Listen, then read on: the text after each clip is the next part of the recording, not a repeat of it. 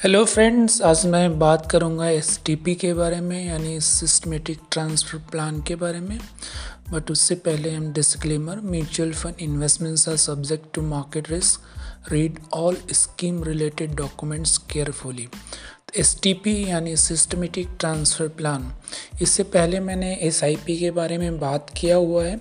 S similar to SIP होता है but SIP में हम जो इन्वेस्टमेंट करते हैं, उसमें सिस्टमेटिक मनी ट्रांसफ़र होती है। बैंक अकाउंट से म्यूचुअल फंड स्कीम में टारगेट स्कीम में। एसटीपी में हम एक म्यूचुअल फंड स्कीम से दूसरे म्यूचुअल फंड स्कीम में जब सिस्टमेटिक ट्रांसफ़र करते हैं तो उसे हम एसटीपी करते हैं।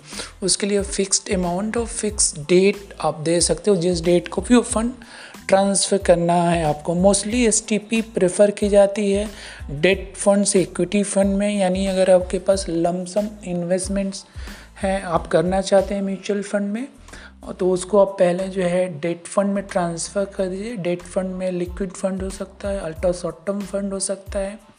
और उस फंड से फिर आप जो है इक्विटी स्कीम में ट्रांसफ़र करिए। तो हर मंथ फिक्स्ड अमाउंट जो है और आप वहाँ से एक स्कीम से, दूसरे स्कीम में या डेट स्कीम से इक्विटी स्कीम में ट्रांसफ़र कर सकते इससे एसटीपी कहते हैं।